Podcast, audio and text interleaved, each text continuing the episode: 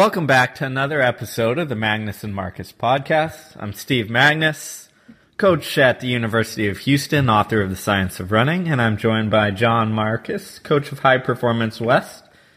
John, we're back. We're still here. We're still here.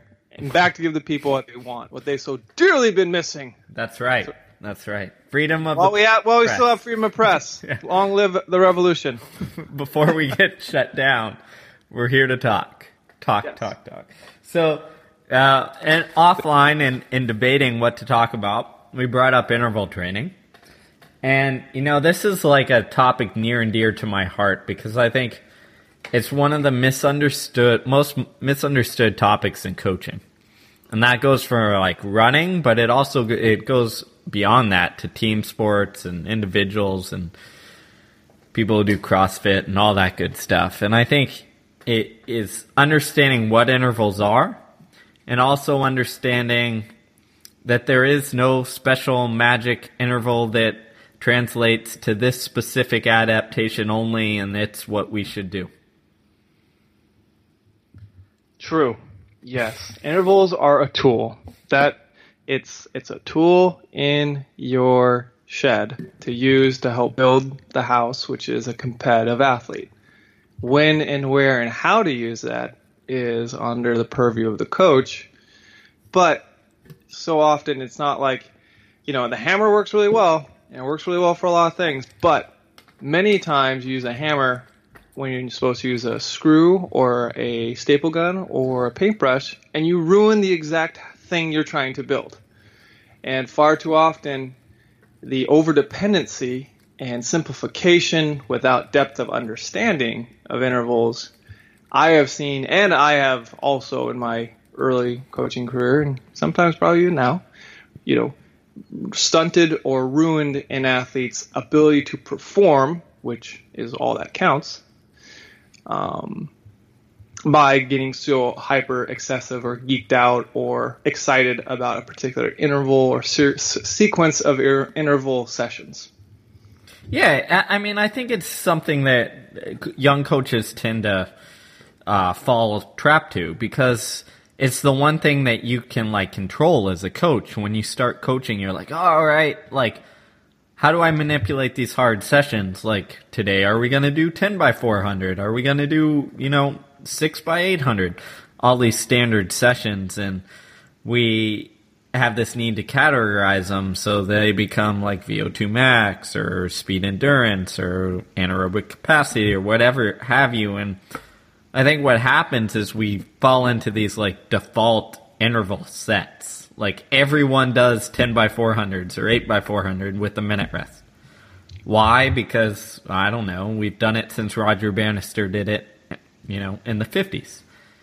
And I think sometimes what happens is we just end up defaulting to interval sets that we've always done or that have some special place in our heart as coaches, or that we remember some athlete doing really fast, or we saw in some book or training session, and we almost assign magical importance to it. You know, my favorite one in the layman's terms is like the Tabata sprints that are used everywhere, and everyone like talks about them as if, oh, like, are you doing Tabata? Are you doing Tabata? And it's 20 seconds on, I think 10 seconds off is the interval set. And when people talk about it, they talk about it as if it has some, like, magic event, right? Oh, this is the key. And in my head, I'm like, well, you know, what if we just shift that to 15 seconds on? Or what if we take 5 more seconds rest? Like, does the workout now not work? Or does it just slightly change the adaptation? And I think getting away from this, like, specialized interval sets of, like, I need to do 800s at this pace with this much rest to hit in this zone, to realizing that all these little variables that we can control, the rest, the speed, the intensity, the density of the work, how they're split into sets, how we run them, like, those are all the tools of our trade. Those are the ways that we can be creative. Those are our paintbrushes as the artist of a coach.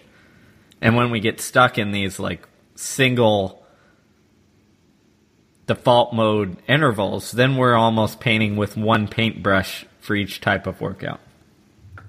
Great. Let's decode them. The default intervals for a typical middle distance runner, let's say 800 to 10K runner. Let's decode them. Let's list them off. I'll list several that come top of mind to me, Steve. And if I miss any, please. You got it. Insert. Okay. Mile repeats. That's one. Repeat quarters. That's two. 600, 400, 300, 200 breakdown. That's three. Repeat 1Ks. That's four. And number five, 1 mile, 1,200, 800, 400. Those are the five that come to mind that are kind of like your Betty Crocker, recipe. Let me buy the Toll House morsels and just follow the prescription on the packaging to make a cookie type intervals. Am I missing anything? I mean, I think those are the bread and butter ones you see all the time. Okay. So let's decode them. All right. Let's decode them. Start with numero one, mile repeats. Steve, please decode the mile repeat. Oh, man. So, what do you want me to decode? Let's start with that. Okay. Well, maybe decode. Let's decode how they are typically prescribed and why they're prescribed the way they typically are. And then understanding the higher understanding about what really are you trying to get or could get out of a mile repeat session. Right. So, I think most of the time people use them as 10K to 5K pace work, essentially. So You're looking at anywhere from 4 to 6 by mile, sometimes more, sometimes less. Generally, the rest is either 400 jog or 2 to 3 minutes, something like that. And it's your kind of bread and butter aerobic capacity workout, your 5K, 10K type strength endurance session. And I think I think a lot of people use that as almost the marker for 5K fitness. If they do 4 by mile at this pace, then they are going to run this time. And I think that the mistake there is that depending on how you modulate the speed and the recovery and all that stuff, is that you can use miles from anything from a nice easy cruise tempo threshold work down to something crazy cranking, almost speed endurance type, specific speed endurance for your event. And I think that instead of getting into this, for example, I'll give you an example. Joe Vigil, love the guy, great coach, all this stuff, but his bread and butter is mile repeats, certain rest, certain percent of VO2 max, and every 3 weeks, I believe, they're going to get a notch faster. Right? Mm-hmm. And I think you run into this habit of like being reliant on these mile repeats as a predictor instead of realizing what they're trying to do, which is get you to run fast, which is to give you some sort of adaptation. Right. Remember, the goal of preparation is to perform and compete. That's the number one thing. Once I understood that as a coach, it colors everything an athlete does or does not do in their preparation phases. That to me is top of mind, is the narrative that is like constantly on loop in my head as I'm trying to help an athlete get ready for their racing block, their peak, phase or whatever. I mean, whatever it is. I would say mile repeats is like value meal number one at McDonald's, Big Mac and fries. Mm-hmm. I mean, it satisfies. It's a very satisfying thing to do because so many people have done it before, and you can do the thing. What you shouldn't do is get reassured because you're like, oh, so-and-so did this last year, or so-and-so on the team did this 3 years ago, or so-and-so did this, and then they ran this. So now that means you're capable of doing it too. You're satisfied. It's an incomplete time of intensity. And what I look at more is how much time are we doing things? If you are, national class female, you can do 4 by mile at 5 flat. That's 5 minutes of good hard work. it's too short or it's too long, depending, right?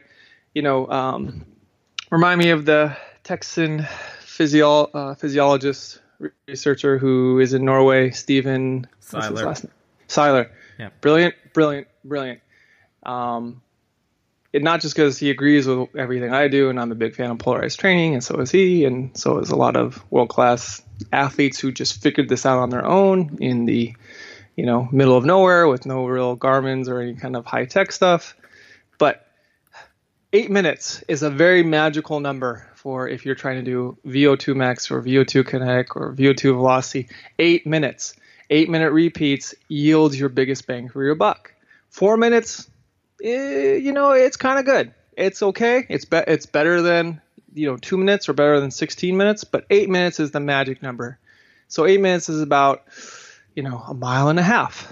But doing a mile and a half, like good hard mile repeats, that's not the thing. Once a runner did not have, you know, 1.5 mile repeats. It was 1 mile repeats. So that's familiar and it's great. But I use, I'd say, mile repeats with the post-collegiate professional runners that I work with once a year, just because it's a familiar thing. And if someone, and I use it more as a psychological tool, like, exactly. Hey, when you do a mile repeat session, because you know what that means, you know what miles mean, you know, you've done so many mile repeats as a high school and college athlete, you know what that means.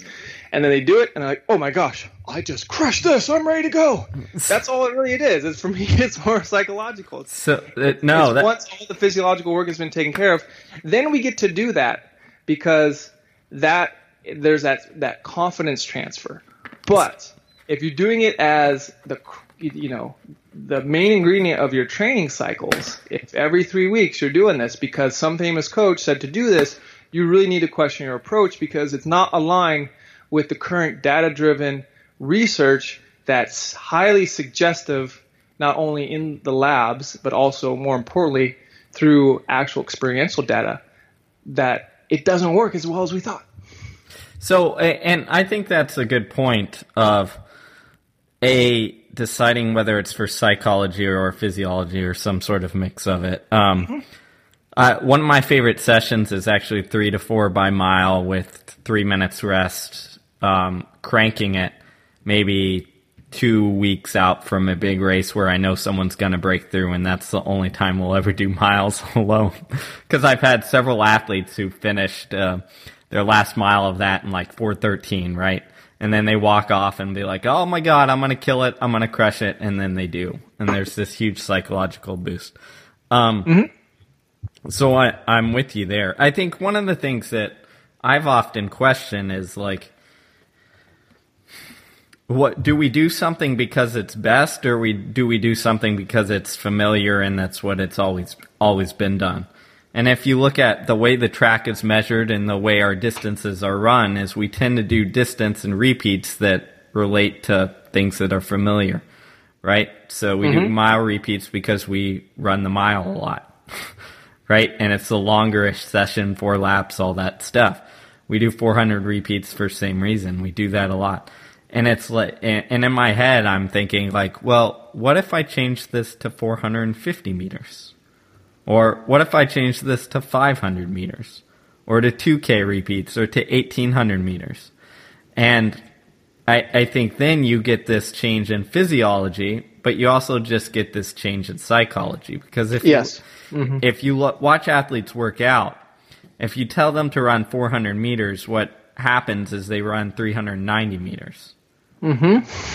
Right? I mean, that's the reality. And then, like, even subconsciously, either they start slowing or they start going into this, like, arms flinging, flailing thing going on. Because the last 10 steps are just coasting. Yeah. They're not running. They're just, I got up to 60 miles an hour, 100 miles an hour, and the last 10 steps, which are the most crucial steps at the end of the race, which you should be prepping and practicing people. I mean, it's ironic you brought this up. I just had a session today with a young athlete, and I was telling her, like, Eleanor, you can't keep – that's a bad habit. We need to stop this ASAP, because that is the difference between getting first and getting fifth at the national class level. Exactly. And I think that's something, like, people always cue, like, run through the line, whatever. But I think it comes down to, like, when you sit there and you ask your athletes, I'm like, all right, how do you cope to get through a session of 400 repeats? you generally think of it as 400 meter repeats, right? You're not thinking like, oh, I'm running 10 quarters at mile pace, so this is like a mile or 2 miles or whatever have you. And so you have this defined endpoint of the endpoint is the lap, and then I'll worry about the next one. And one of the things that I've really started to think and push on is like, I don't want them to think like, just get to this lap, right? Because when they're in the middle of a mile or 5K or 3K, yeah, you can use that strategy to get to this next lap, but you really have to get to the last lap and finish the stupid race, right? So we have to practice like coping skills and psychological coping to get us to be able to do that. And one of the ways you can kind of do that is to do distances, repeats that don't end at where the finish line is, right? Right. Yep. Because that gets you out of this like, okay, just make it to this lap kind of psychological coping. And I think a lot of our workouts like engender that. I mean, for instance, K repeats. I mean, even though they end on the other side, I look at K repeats, they're great. I use every sort of repeat session from hundreds or 50s all the way up to 2 miles, 3 miles, whatever have you. But K repeats are, to me, are the repeats that you can fake your way through really well for a long distance runner, because you just divide it up and you think, all right, 2 laps, and then it's just like 200 more meters, I'll be fine. So psychologically, that, to stay on pace, to do, for instance, 6 to 8 by K at 5K pace. A lot of times athletes can do that and they walk away and they're like, oh my God, I did 8,000 meters worth of work at my goal 5K pace. I'm going to run a great 5K. Then they go to the race and they can't handle it most of the times because they fall asleep and fall apart, you know, somewhere around halfway to 3K. Because they can't focus, because they're used to focusing for, 2.5 to 3 minutes running their K repeats. So I think it's one of the things that is often very underlooked in interval sets is what's that psychological component and what are we trying to ingrain decision making to get them to have those same thoughts when a race comes about. Exactly. Workout day, interval day, that is the day to experiment and to fail, depending on the athlete you're working with and the gaps in their capacity, whether physical or mental. Now, when I say fail, it's trying something that's a little bit outside the comfort zone. And, the thing about numbers and measurements is it helps those on the path see like a little more clearly. But I should note that the master does not need the numbers or measurements, as they already know how to see. And knowing how to see is very critical. So what we're talking about the difference between a line cook following a recipe and a sous chef creating a masterpiece or a main course. And which are you after? Which are you trying to do in your practice as a coach? Do you want to follow, because you see a lot of help wanted signs, line cook all the time, just follow the recipe, here's the ingredients, boom, just churn it out on the conveyor belt, very industrial mindset. But the sous chef making the new gourmet thing is going to have a lot of false starts or hiccups, because the key thing that a sous chef does is they taste as they go.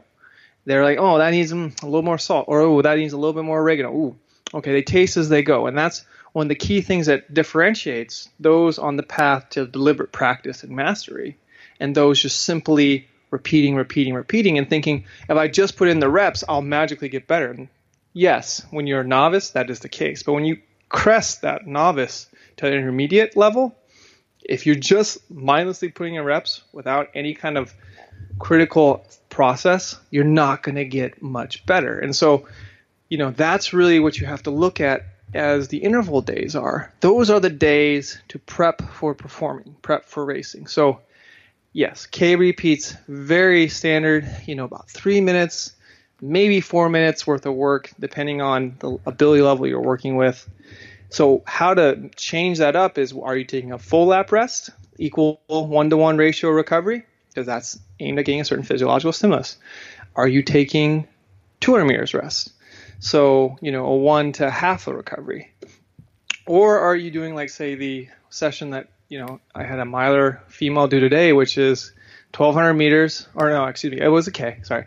A K at, you know, 3K race pace, 100-meter jog, and then 300 meters at 800-meter race pace. So that's a hard session. That's hard to do. And then a lap jog after that. So it ends up being 1,400 meters worth of work if you count the lap or the 100 meters easy. What we were trying to do there was, okay, stroke that kind of VO2-esque that people know, or just that kind of uncomfortably hard, you know, zone or feeling. Okay, I got to focus to run 3K pace for a K. It's not hard. It's not easy. It's the kind of in-between pace, like a little Goldilocks. And then a 100-meter jog, which is not a long time, like 30 seconds. And then go sprint at 800-meter pace, because I'm trying to teach you how to run very fast when somewhat fatigued. And that's a crucial skill you'll need in a race. So there's a hodgepodge of connecting the two, and it's like, okay, you got 3 minutes, you know, and 15 seconds and 45 seconds combined, boom. You get about 4 minutes worth of good work. That's a good way to break it up, because that 30-second recovery is not really recovery, it's a dread. It's 30 seconds of dread, because you know you're going to have to run your butt off here for 300 meters. So that's the thing. Convert, one of the key things is we've, you know, touched on miles and Ks and quarters here a little bit. The idea is convert the distance you're running into time, and then ask yourself the question, what am I trying to accomplish with each one of those athletes in that time, either physically, or psychologically, or psychophysiology, you know, the combination of mind and body, right? That's the critical distinction between a line cook and a sous chef. And that's where I encourage everyone listening is to elevate their coaching practice or their training practice to look at it a little bit more advanced, because you're going to get a lot more out of it instead of just being like, how fast is that? Oh, write down how fast you're. Because if you champion the watch as the director rather than the quarter, you're going to get a lot of good robots who can time trial or can do exactly the pace that you want them to hit. And then when you ask them, oh, how was that rep? They'll be like, oh, it was slow. It was no good.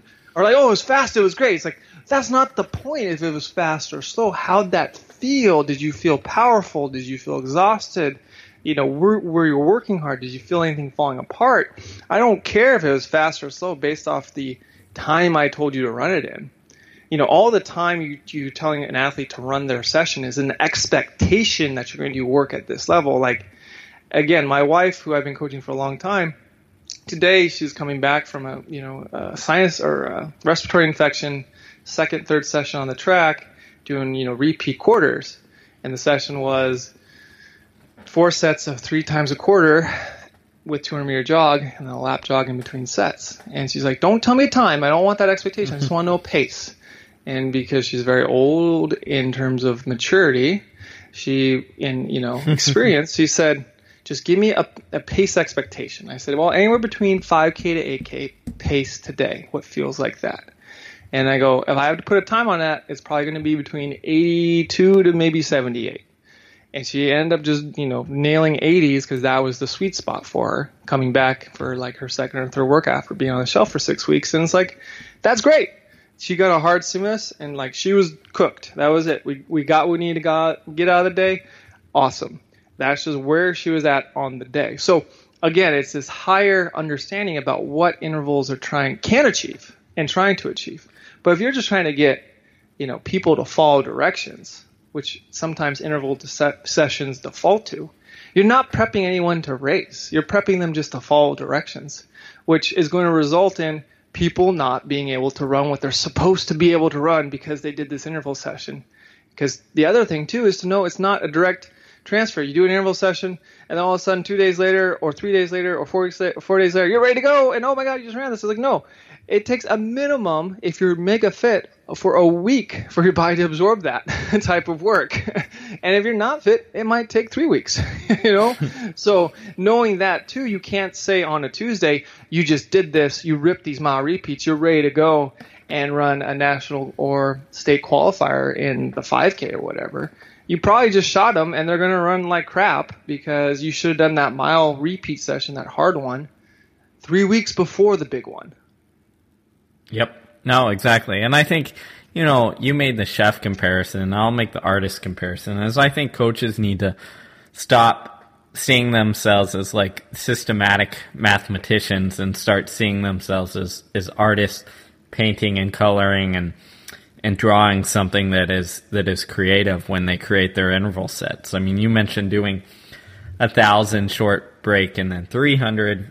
And I think that's something that more coaches need to be able to do is I've really gotten away in a lot of sense from doing what I call straight repeat. So 6 by mile, 8 by K, whatever have you. And inserting some sort of variability in them. So maybe it's sets of 1,200 or mile 400 or something like that, where we're getting a little variability and we're getting some pace change to add a different stimulus to our kind of standard straight repeats to kind of change the task demand and also get the athletes used to dealing with change in fatigue, a change in rhythm, and getting away from that kind of lock into zone and time trial mode, which is necessary to train, right? But it's also necessary to train people how to get out of that. And, you know, I've mentioned his name quite a bit, but the famous coach Igloi, when I look at the training that he created, or Bob Schul's book, who was a gold medalist in the 5K, where he talks about it seems very artistic, like where he's sitting there and watching the reactions of the runners training around the track, and he'll tell them to run at certain effort levels instead of paces. And then he'll sit there and he'll adjust and change to the next rep effort level or the next rep distance based on that. And to me, that is coaching, right? And I think what we've gotten away from is we've gotten away from that artistic coaching to a more systematic application of interval sets, where we want this golden number and this golden set where it's like, if I do this, then it should, or it certainly will translate to this adaptation or this performance on the track. And that's under the mistaken cloak of a scientific method, because right. A scientific method, you as a scientist can verify this if I'm completely off base, is artistry. It's, I have a hypothesis, this might work. I test it, oh, it worked. And then you draw a conclusion. Well, it worked because, or it did not work. And 9 times out of 10, it does not work. Right, exactly. For us, for racing and for training, that is what your scientific method is. Algorithms are not a scientific method. They're formulaic. They're same result every time. Everyone's the same. Everything's the same. All in all circumstances, ideal. You're going to get the same result every time. I have never known anyone to get the exact same result every single time, following some prescriptive, algorithm or very basic cookie cutter recipe of workout prescriptions of volumes. Like, it's just meant to give you a conceptual understanding, so you can go and experiment. So you can go and be a scientist, because then you get to test what works and does not work for each individual person, and plus your own coaching practice. And that's our method. I think this will work. Okay, let's do this. All right, now let's go race. It worked. Great. Here's why it worked. And you need to be really critical about why it worked. And this is my quick little rant on high school coaches. Remember, high school coaches, you are playing with house money. You are playing with lungs and hearts that are getting bigger every year, limbs that are getting longer, non-fat muscle mass that is being added every single day. I mean, these kids are on the ultimate performance-enhancing drug called growing and puberty. I wish I could coach people like that. I'd be the best coach. Everyone would get better every year. You could almost do nothing and just say, show up and run a mile a day, and they will get better. So before you give yourself too big of a pat on the back, realize that's the Play-Doh you're playing with. And then also prepare them so that when they go to college, the college coach isn't like, oh my God, okay, I expect you to get better every year, because at age 18, 19, 20, they kind of stop growing very rapidly. So now the college coach's job is a little bit more difficult. Exactly. And please note, and this is a tangent, but we're known for tangents, so let's do it. And I think please note that John and I have both coached high school runners. So it's not like we're denigrating the profession. We're saying you have to realize what you work with. And we realize that a lot of times we're playing with, house money when we inherent really talented athletes that are going to be good regardless of what we do. Yeah, you give me a 15-35K female, like I'll get her down to 15-20. But that's not rocket science. She was already good. Yeah, exactly. But I think you just have to be aware. Yeah, just be aware. And I think that if I've noticed anything as a college coach, and you, John, you probably noticed similar, is that one of the things that holds athletes back from high school is looking backwards and saying like, "Oh, I improved every year at this level. I should keep this going," and that. One of the things we've really tried to work on is, and that I've preached as a coach, is that like things change. You're encountering a new environment. Your body is changing and not changing quite as much in that sense. So we need to be aware of those and we need to deal with that and work through it the best we can. But what we can't do is look backwards and say, I did A, B, and C in high school, therefore these are my expectations. Because what ends up happening is a lot of times high school, especially on the phenom level, come in and have these expectations of what they do and what they did. I know I did as a college kid. And then those end up holding them back because by looking backwards, they don't allow themselves to adjust, adapt, and look forward in a new direction. So they become locked in this pattern of this used to work under these circumstances, and they don't realize that my circumstances have changed or that I might not handle things in the same way as I did when I was 16 years old and had like growth hormone, squirting throughout my body. Yeah. Causing me to recover and bounce back from crazy stuff. It's the reason high school kids can do, or it's the reason Jim Ryan was able to do what he did in high school, right? Training-wise. Alan Webb. Or any number of those kids in those programs you see that work out crazy hard maybe the day before a race. High school kids can do that stuff. Yeah, I mean, but that's the thing. You have to be cognizant of when you get to a new level of maturity, you have to understand what got me here will not get me there, that next place you want to go. And you need conventions, yes. Like you need a curriculum, you need a very foundational way to teach people this art of distance running. So you have to start with your conjugations and your basic verbs and all this stuff. So yes, it needs to be prescriptive and it needs to be structured in the beginning. But Steve and I are trying to allude to once you get beyond that scope, when a pupil has been under your tutelage for 2-3 years and has shown proficiency there, you're doing them a disservice if you just say we're going to keep going on with what we've been going on with. It's kind of like as you work your way through mathematics, you're taught that everything in arithmetic and trigonometry, everything's hard and fast. That's how it is. These are these formulas, they work. And then you get to calculus and it's like, well, maybe. And then you get to advanced calculus and it's like, just show your work because it's, what we're trying to get at here is not really real. Like, and then you get to like quantum physics and it's like, all bets are off. So, it depends where you're on that stage of scaffolding. But, bringing this back into topic, we kind of covered the mile, 400 repeats, K repeats. Let's, sink our teeth into the other two big ones that we identified, the kind of Fred Meyer workout or one-stop shop, 600, 400, 300, 200 breakdowns. And then the other longer breakdown session, 4 laps, 3 laps, 2 laps, 1 laps, or mile 12, 8, 4 repeats. So I'll start with a quick story on the 6, 4, 3, 2. On a former coach that I worked with, who we probably all know, I remember one time he saw a we'll call them a rival coach doing this workout out at the track, and he comes back and he's like, "Gosh, Steve, so-and-so, I think they stole our workout, and now they're doing it, and they realize that this is the key to running fast, and that you know, blah, blah, blah, and look at them, they're panicking because they stole our workout. And in my head, I'm like, 6, 4, 3, 2 is not magical. Yeah. Like, we did this stuff in high school and probably middle school. Like, it's a simple breakdown.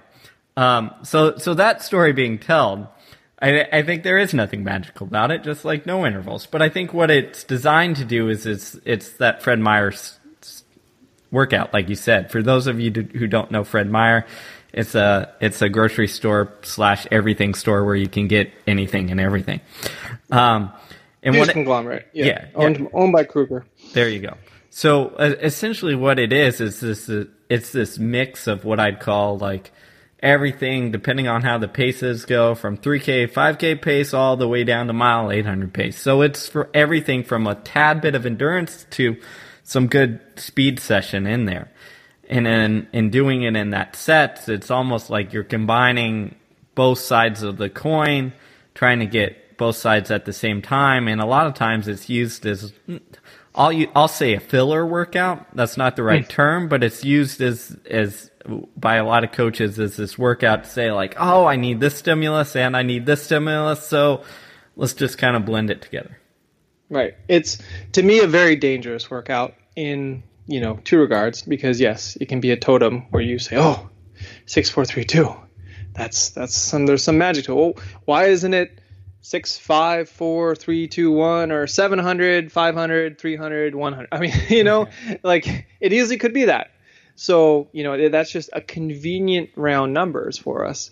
And then two, depending on how you administer it or the design of it, it can fry even the most fit athlete very, very well.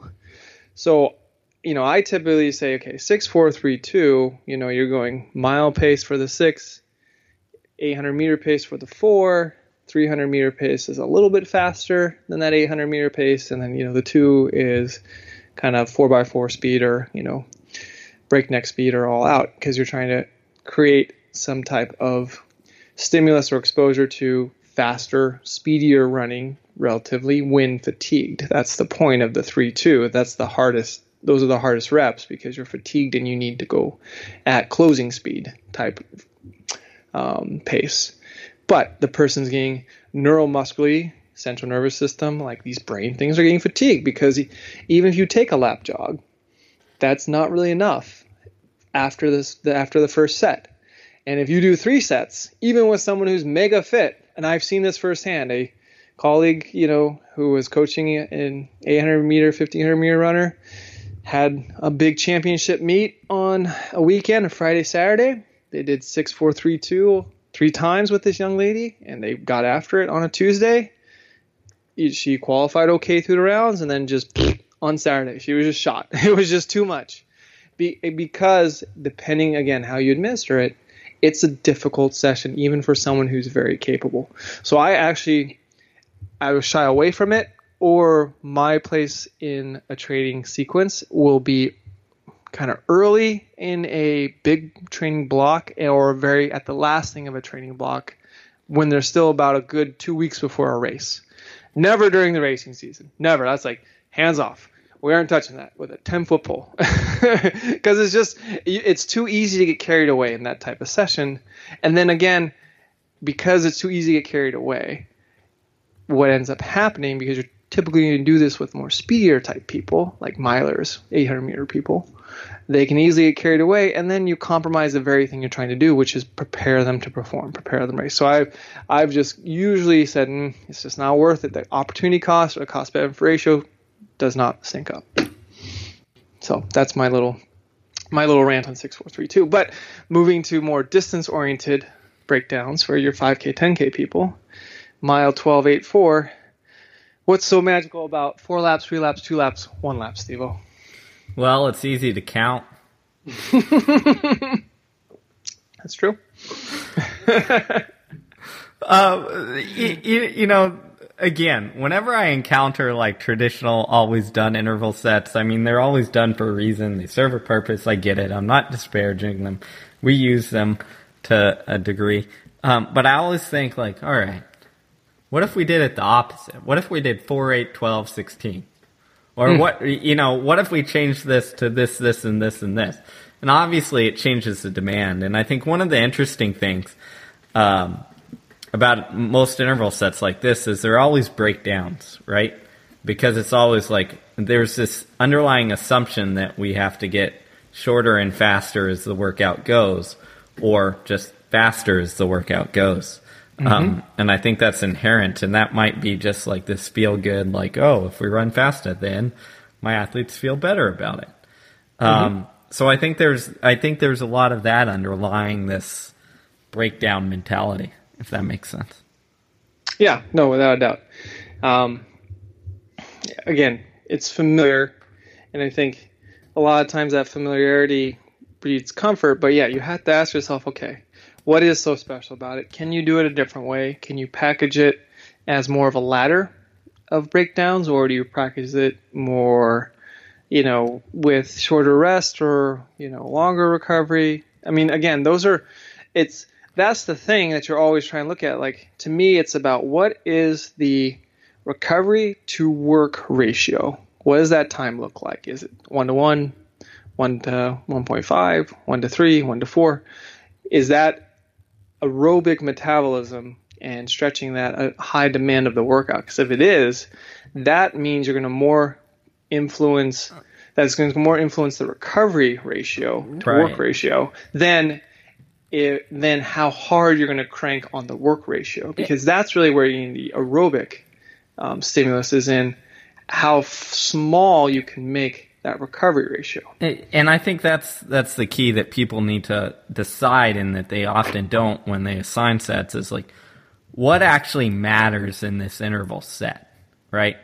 Does the intensity of it, is that the most important thing? Is it the physiological benefit of, or like the aerobic side, so that the recovery matters more, so that if we, lengthen this out too much, then we might have VO2 drop or whatever, and then we won't be as aerobically stimulated, blah, blah, blah. Is it in the short stuff, having our neural system kind of rewired or re-engaged and recharged so that we can keep that kind of maximum firing of the muscles as we reach fatigue? Like, what is the point? And like, what is the important part? Is it intensity, recovery, volume? What is the most important point for each interval that we're trying to do? And I think that kind of guides what you're trying to do, rather than seeing it as like, all right, I'm going to do this interval set of mile 12, 8-4, and then thinking, okay, let me pull out my pace chart, and according to this pace chart, I should run this at this speed because I've run a 5K at this, and I should take this much rest. And it's not a chart that determines that. Instead, it should be like, what are you trying to get out of it that does? Right. If the desire is quality, then you tell the athlete, let's say you're working with some milers and you're trying to run quarters at slightly faster than mile goal pace. You use, and it's really in the season. Instead of saying you're going to run quarters at 60 and you're going to take 60 seconds rest, you run quarters, at this kind of what your goal mile race pace is, type rhythm. We're going to record that. We're not going to watch. We'll record it. Like, keep your expectations high at this level, but we're going to record that. And then you're going to take, and I always tell people, you're going to take either as much recovery as you need to continue to do that for at least this number of reps, or you're going to take 80% of the recovery you'll need to feel fully recovered. And then what you're watching how long that recovery takes in that type of session. And as an athlete gets more fit, two things should happen. If you're returning to that workout or something similar to it, and you should naturally see, if you're coaching in that way, the recovery interval go down because they're feeling more prepared and ready to go and rebounding within a session. And you should also potentially see, not quite as dramatic, the interval or the rep itself go a little bit down. Now, I would rather that the recovery interval naturally go down and you keep the rep, because if you're in goal race pace or mile race pace 400-meter reps, you can keep that steady. But naturally, the interval of recovery should go down per the athlete's just feeling of, okay, if I feel ready to go now, coach. Okay, great. All right, it's 1 minute less than it took 2 weeks ago. That's a good sign because you're trying to do 4 of those laps in a row with no rest.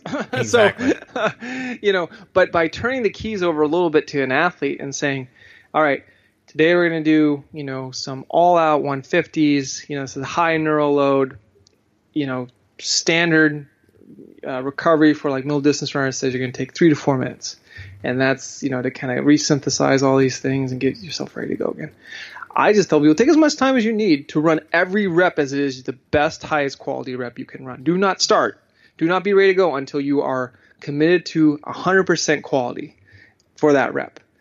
And it's very curious to see, because you also as a coach, if you're watching, if you're observing, you get to see, some things that expressed in that preparation, in that like, are they walking 300, meters? Are they jogging? Are they jogging and then walking? Are they pacing back and forth? Are they nervous? And then that tells you a little bit more about them from a psychology perspective than just simply a physiological perspective. And then you can use that to help guide them even better in sessions moving forward. But if you just say, we're running 150s at 4-meter race pace, and you're going to take 3 minutes recovery, you have now taken all the observational learning that you could get out of that type of day away and simply said, here's what you're going to do. You're a cog on an assembly line, and you're going to do as I say because that's the industrial complex mindset, which can get short-term results. That's fine. Like in the short term, that will yield some return. But you're stunting the capacity for that athlete to maximize the highest return possible, potentially, in the long term. So you have to ask yourself, what's your goal here? Short-term gains or long-term, interesting, unexpected breakthroughs? Exactly. And it's also giving that athlete that power so that they feel empowered and take some responsibility, too. Right, because in a race, it's all on their shoulders. Like, exactly. The last you want is an athlete looking to coach to direct them in the race. Okay, go now. All we're doing as coaches is trying to get athletes to make the right decisions during the race, and part of that is getting them to make the right decisions. Choose to make the right decisions in practice. And notice I said choose to make the right decisions, not be told to make the right decisions. And I think that's a key difference. And I think, when I do that with my athletes, a lot of times you see them, they just get into a rhythm of taking as much recovery as they need. And if you clock it, sometimes it, depending on the interval set, sometimes it's 90 seconds, sometimes it's 75 seconds, sometimes it's minute 40, sometimes it's 2 minutes, whatever. But it creates this responsibility of them to also know their body and learn from it. Because a lot of times if you say, hey, do these, take as much rest as you need to be able to get through the next one and, whatever your instructions are. The younger, immature athlete who doesn't have confidence in himself will take extra rest just to make sure that he can do it. Mm-hmm. While the kind of experienced, self-confidence athlete who knows where his limits lie and knows where they don't lie, he'll take exactly as much rest as he needs to get the job done in the effort that he needs to do it in. And it's a very distinct difference. And what that can tell you a lot of times is how the athlete sees themselves internally and whether they're trying and whether they actually have that external facade of confidence internally.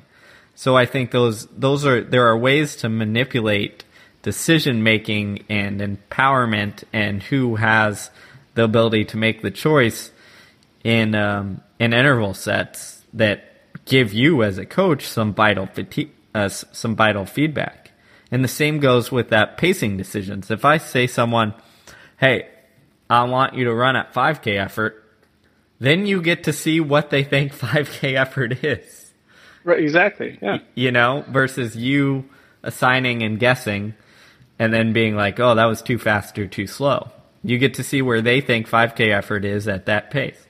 So it's from a coaching standpoint, you should see your workouts as opportunities to gather data and gather information. almost more so than you do in a race, because it gives you information that can guide your coaching during that set and other workouts. And that's the question you have to ask yourself. Are you playing, or are you attempting to get athletes to play a finite game or a more infinite game, right? And the difference is, when you think about game theory, finite games are like one single soccer match. There's a start, there's a finish, there's a clear winner and loser. We're going to decide this right here, right now. Or you're slicing a pie. You only can slice a pie so often before and divide it until it's gone. Now, a more infinite game is a game that's continuously played. A game that is played so you can keep playing the game. And that is kind of what track and even cross-country for distance runners is. Like, we're just trying to continue to play the game in the scholastic level. Like, you all get to play the regular season game, but you have to qualify to your next championship meet, conference, sectionals, regionals, whatever. And then there you have to qualify to the next one and the next one. So this game can be either finite or it can be a little bit more infinite, because, as you also know too, if you're working in the scholastic setting with an athlete for several years, you have 4 to 5 years to get them and scaffold them so that the whole point of qualifying, to a championship meet is not this huge thing that it was their freshman or sophomore year when it was this big breakthrough. Then it's just like, meh, I showed up and did it. Like, had, let's say, University of Houston, had Brian, your ace runner, freshman year ran a sub-4 in the most stacked race indoors possible. You got him into Milrose somehow, and he just hung on, and he got 8th place, and he ran sub-4. He would have been ecstatic. But you waited until, the middle of his junior year to say, hey, yeah, we're going to go to a meet that no one's at after you redshirted a fall in cross-country. You're not going to have anyone to compete against, as soon as after a pacer drops out. And you got to go do this by yourself. And it was just like, oh, yeah, I did it. That's great. Let's move on. Yeah. Because he's playing a more infinite game, which is there are bigger things at stake here, rather than this finite, did I win or lose this race, this like early season prep race. Like, I tell athletes all the time, like, when you look at a start list, the goal is you're looking at a start list not for who's in it, who did this last year, or who made the Olympics, or who was an All-American or a state champion. You're looking at a start list to know who's in it and who's going to take the lead, who's going to just try to sit on you and snipe you at the end. Because people are horribly uncreative and horribly repetitive with their racing tactics. And when they find a race tactic that works, they just stick with that. And most people do not take the lead. But if you have a certain intention and a game plan for a race, like, we're going to do this, we're going to do this, we're going to do this, and you make it completely dependent on you and there's no interdependence, like, I'm going to do this and I don't care what anyone else does. And you get better because you learn in that early season racing experience a tactic you were afraid to do or you've never done before, and it fails miserably. That's fine. That's okay. You've learned a lot. You get to move on. But if you just continue with the set pattern that worked, and yeah, you get the snipe, that's fine. But when you get to that stage where you have to decide, am I going to play an infinite game or continue in this finite, then you're going to be stuck, because all the players at the higher levels are playing an infinite game with each other. That is a game that is, just played to continue to be played year after year, season after season. So let's tie this back. I'm going to try this and wrap this up. Good luck. As always, our meandering journey on this podcast always amazes me. I thought we stayed on topic pretty good for the majority of it. We did. Okay. But, here it is. We talked about infinite game versus finite game there at the end. And I think the same thing holds true for interval sets. Is if you stick to only the tried and true, only those kind of key ones that everyone does that we talked about, and don't vary from that, you are locked in a finite game, because you have to get faster at each of those, and that is your only option, right? If I do 6 by mile with 3 minutes rest and that's it, then the only thing that gives my athlete any confidence is if I run faster and faster and faster and faster. And we all know that is impossible to hold. And then the first thing they ask is when they have a they start settling, plateauing, is how come I'm not running this interval set faster? And what you've done is you've created an athlete who has to gain their confidence and prove themselves in their interval sets in order to run well, when the key should be to train what we need to train so that it translates into racing faster. That makes sense. So to me, being creative, being artistic, like taking that master chef type approach and figuring out what you're actually trying to do, and when you're creating intervals and creating workouts, that's playing the long game, right?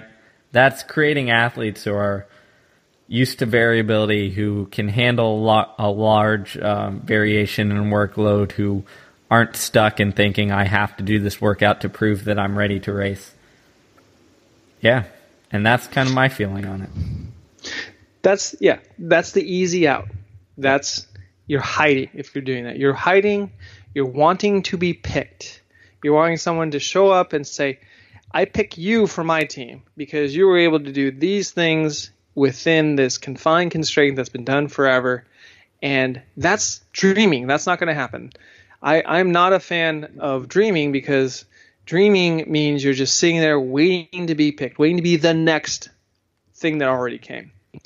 What I'm more a fan of is having goals and saying, oh, there's a path that 1,000 people have gone where it's this kind of scaffolding, doing this work and this deeper understanding, and you've worked your way up and you've mastered one part of practice or mastered one part that's a gaping hole in your repertoire. And then you have the critical feedback from coaching or racing experience that then discerns the direction you're going next after you've mastered that. And you still maintain that fundamental and as you work on the next thing, but you're always having this expectation of, where am I going to get to next and how do I get there? And when you just are in that mode of goal setting, you can get to that space.